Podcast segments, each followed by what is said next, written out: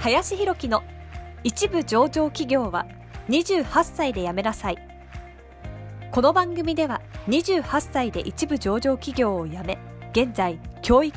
不動産事業を中心に2社の経営を行う林博樹がこれから起業独立フリーランスとして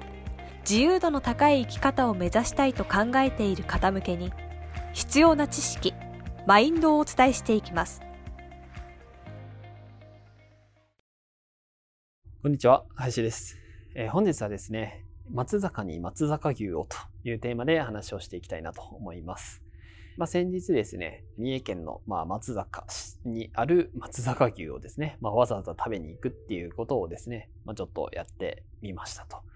ま、これはですね、ま、一緒に営業をしているね、メンバーを連れて行ったというような感じなんですけれども、まあ、ぶっちゃけ、松坂牛をね、食べる値段より交通費の方がかかるっていうような感じだったりもしていてですね、ぶっちゃけ意味ないっちゃ、意味ないというかですね、まあ、費用的にはですね、なんか謎なコストが発生しているというような感じなんですけれども、ま、ただ、その僕はですね、結構、こう、無意味なことほど意味があったりとかね、まあ、したりとか、人がやっぱりやらないようなことをやっぱりやるっていうのはすごく大事だなというふうに思うので、まあ実際いるとは思うんですけども、わざわざね、東京に住んでる人が意外と松坂までわざわざね、松坂牛食べに行く人ってまあそうそういないかなと。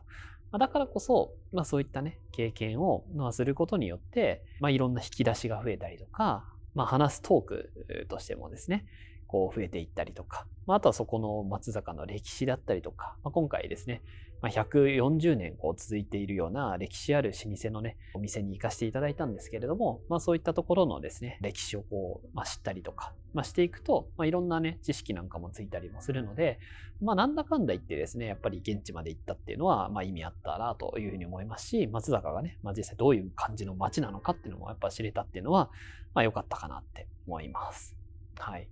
で、なんか、ま、これあんま関係ない話なんですけど、京都からですね、こう松坂にこう行く途中のその新幹線みたいなものがあってですね、特急列車かな？特急列車に行ったんですけど、まあ、そこのですね、特急列車がすごいあの快適でですね、こう、まあ、こう4人ブースとかが対面になっててですね、テーブル席なんかもあったりするっていう席がありまして、で、実際そこがですね、なんとその普通の指定席と同じ値段で行けるっていうね、えー、感じだったので、まあ、なんかこう、まあ、団体というかね、4人ぐらいでこう行く場合であると、そういう席をね、こう使っていけるっていうのは結構いいなっていうふうにも思いましたし、まあ、ただですね、それ知らなかったらですね、なかなか乗らなかったかなというふうに思うので、まあ、ぜひね、もし松坂行く人あんまりいないかもしれないんですけど、行く機会があればですね、そういうブースあるよというのはですね、覚えておいてもらえたらいいんじゃないかなと思います。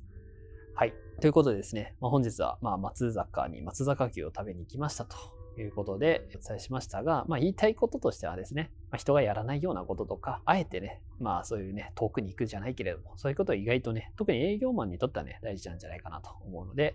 経験していただけるといいかなと思います。はい、本日もありがとうございました。本日の番組はいかがでしたでしょうか？この番組では、林弘樹への質問を受け付けております。ご質問は、ツイッターにて、林弘樹とローマ字で検索していただき、ツイッターのダイレクトメッセージにてご質問いただけたらと思います。たくさんのご応募お待ちしております。